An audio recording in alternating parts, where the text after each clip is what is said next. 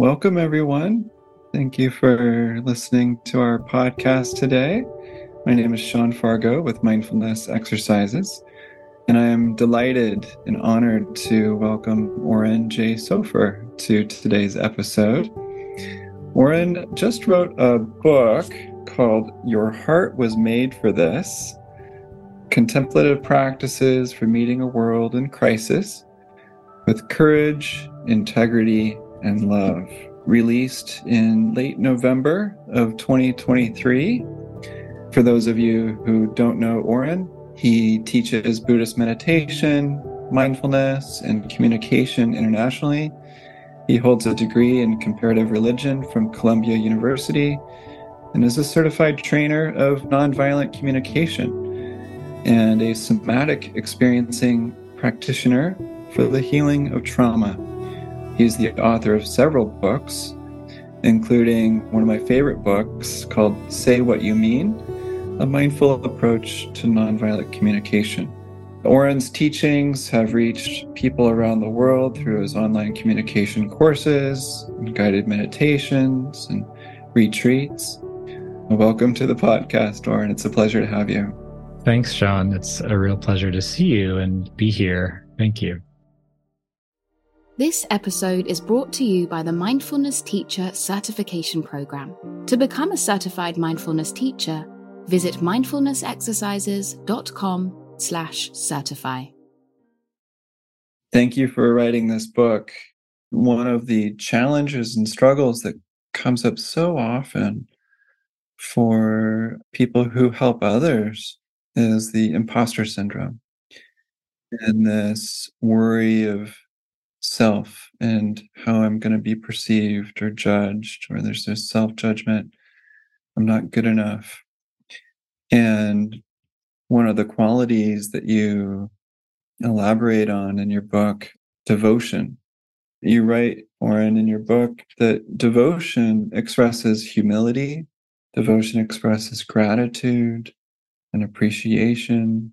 And I think this devotion to something bigger than yourself, outside yourself, can be a key component for kind of getting out of your own head, out of your own way, kind of softening fear a little bit, and remembering why we want to help others.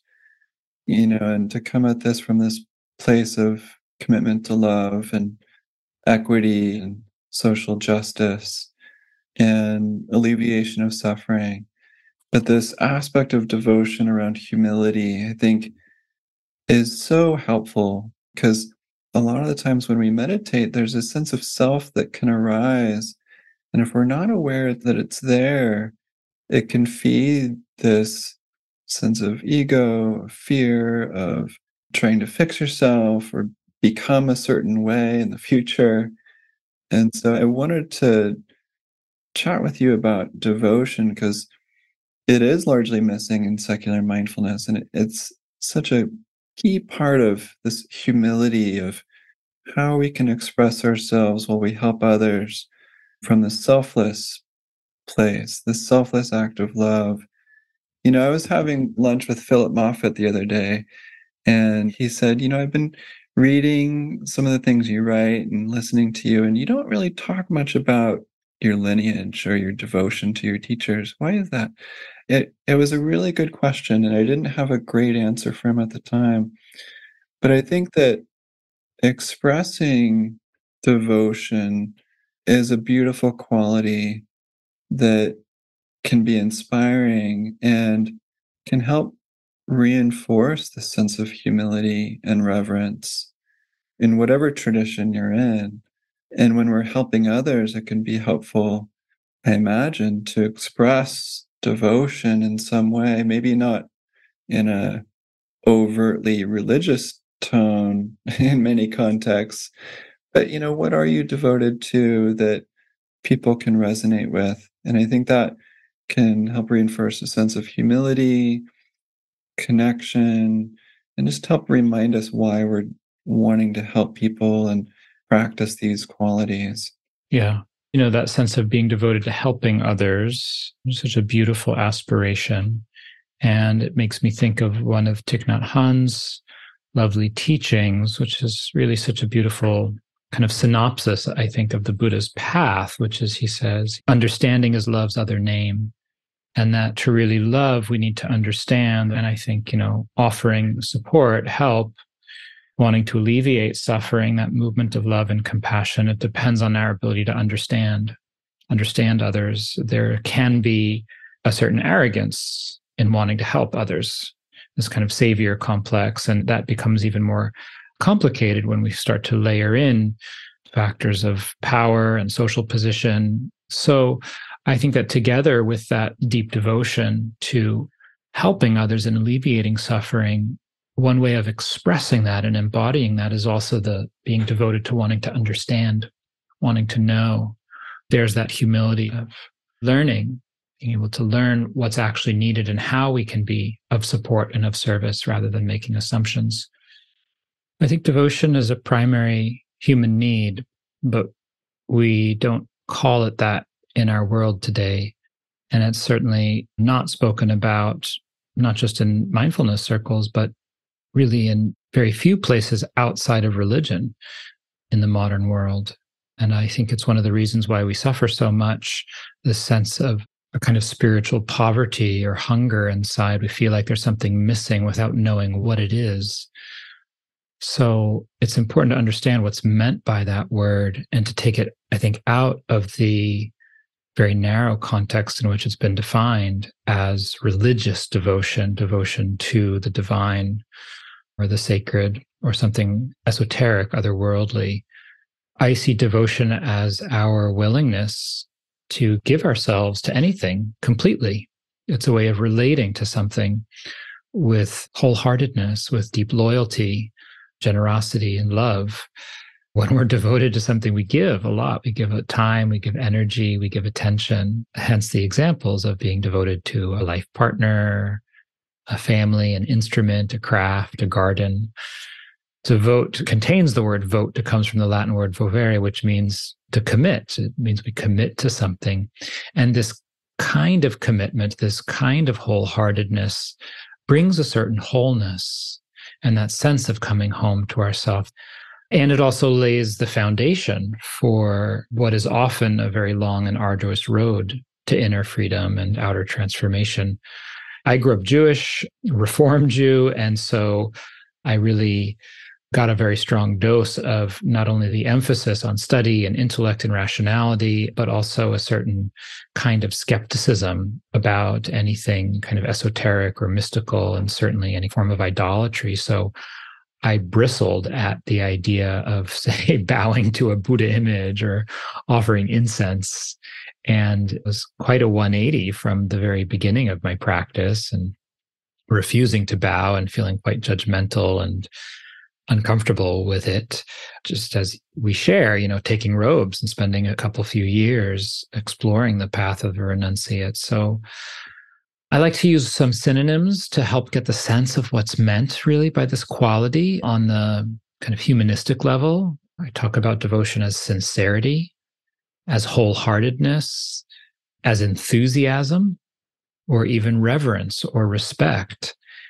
And I think it's worthwhile to look and see what are we devoted to in the absence of choosing something? Are we devoted to money, to productivity, to projecting a certain image, to trying to be perfect, to being judgmental. This is all kinds of things that we become devoted to when we don't relate to this need in a conscious way. So our need for devotion can get misplaced onto things that are not helpful, onto addiction, being addicted to work, to substances, to entertainment, even in this very kind of odd way, being addicted to self judgment or sort of narrative of not being good enough. So when we start to recognize the importance of this aspect of being human, of being able to connect with something larger than ourselves and give ourselves to it wholeheartedly, we can be more creative and start to realize that there are all of these ways we can experience what I'm calling devotion. One of the great joys of the last year for me and having a child has been seeing how this quality of wholeheartedness can show up in simple things like changing a diaper or washing the dishes and cleaning the kitchen as my spouse looks after our son. And there's some very beautiful ways this has been expressed throughout the ages. I think of Coleman Barks' translation of a line from Rumi, who said, There are a thousand ways to kneel and kiss the ground. Or the famous line from the Rabbi Abraham Joshua Heschel, who marched with Dr. King in 1965 for voting rights and said, I felt like my legs were praying. So the sense that we give ourselves to something completely, it leverages what we're doing, it creates wholeness inside, and it fulfills us. Without devotion, we erode our capacity for fulfillment. And I think we see if when we look at history how the really essential role devotion plays in social transformation when we are able to be devoted to a vision of freedom or equity, it transcends our lifetime. We see things like the movement for women's suffrage, which lasted 80 or 90 years before women got the vote, or the movement to abolish slavery, in England and the British Empire, here in North America, in the United States. Or we look today at the current struggles for nuclear disarmament or turning the tide of the climate emergency. And there's that sense that when we can be wholehearted and sincere in our commitment to our vision of what's possible, that sustains us and it can carry that vision across generations. You shared that story of your conversation with Phillip and his question about not talking about or showing devotion to your teachers. I think there is, at least for me, I don't know what it is for you. Some of that has to do with the internalized dynamics of racism and white supremacy and this kind of message I received of needing to be the expert and know it all. And in myself, seeing how I would not acknowledge the source of things or not include my teachers or where I learned things. And contrasting that with indigenous people, many teachers of color who begin right from the get go of not only naming their lineage, but naming their teachers and there's a piece of feedback I got that I talk about in the book, I think in the chapter on mindfulness and applying mindfulness to our relationships and social dynamics around incorporating a point from a teacher of color colleague and not acknowledging where it came from. And so there's something there around devotion and the sense, the way that the history of our modern world and all of these different ways oppression plays out that has disconnected us from that sense of lineage and honoring our roots and talking about where we come from and where the things we learned have come from. So that lack of devotion, I think, is also connected to and perpetuates a certain kind of harm in not being connected to history and lineage and the broader sense of who we are and focusing instead on the individual which has so many deleterious effects on our psyche and on our capacity for meaningful change in the world when we see ourselves as individuals rather than as a, a member of a community, a member of a lineage, and a future ancestor. Thank you for sharing that. It's a beautiful reminder or teaching that not acknowledging that can be harmful and disconnecting. It's funny because I think right when I left the monastery, for a couple years, I purposely didn't really talk about me being a Buddhist monk because I didn't want to separate myself from others or make it seem like I was following one thing. And I think I was afraid that some people might perceive what I was doing as quite extreme and say different from maybe what they believed. And so I think I chose vagueness or anonymity or just not acknowledging part of my roots so that I could actually connect with people. But I hadn't quite learned yet how to honor communities and teachers that I have reverence for and that I was a part of, while also making it clear that I was not trying to distance myself or separate myself, but that I had reverence for all traditions, or at least most traditions. It's a beautiful way of putting it. And just that word reverence really, really rings true for me. It's about that sense of gratitude and reverence rather than separating ourselves or elevating ourselves. Yeah. Yeah, I think for me, it's an ongoing practice of learning how to express devotion and reverence without disrespecting others. It's also without sort of romanticizing or fetishizing any of these experiences, whether it's a sense of connection to lineage or a teacher or having spent time in robes. For me, it's so much it has to do with where it's coming from inside. And in terms of the way I talk about the heart and the integration of the heart, I mean, it's right there in the title, Your Heart Was Made for This. I'm really coming out of not just the Buddhist tradition, but Asian thought in general, where the heart and the mind are not separate it's really understood that these different capacities we have rationality, intellect, analysis, and also feeling, sensitivity, intuition that these are connected as part of a whole. One of my favorite quotes about this is from the German nun and teacher and great practitioner, Ayya Khema, who said about our spiritual practice, you can't do this with half a person. We need both the heart and the mind. And I think the same is true for anything we do really in life, whether it's parenting, work, or working for change in our society. Beautiful. Thanks for sharing all that. You know, one of the effects of patriarchy in our modern day culture, as you write, has been the elevation of the intellect as the highest form of knowledge and the devaluation, and in fact, active suppression of traditional ways of knowing, like intuition, emotion, and embodiment. And in relation to this quality of devotion, in terms of at least secular mindfulness, this quality of devotion is not talked about very often, at least in the circles that I'm in. What are we devoted to? And how does mindfulness and awareness, meditation relate to devotion? And it's easy to think of devotion as a religious undertaking.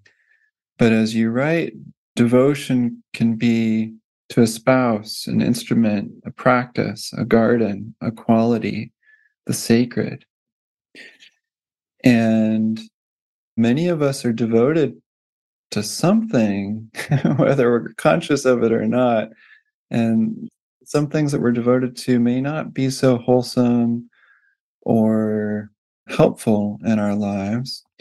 But back to this Ayya Khema quote of, you know, we can't travel this path as half of a person.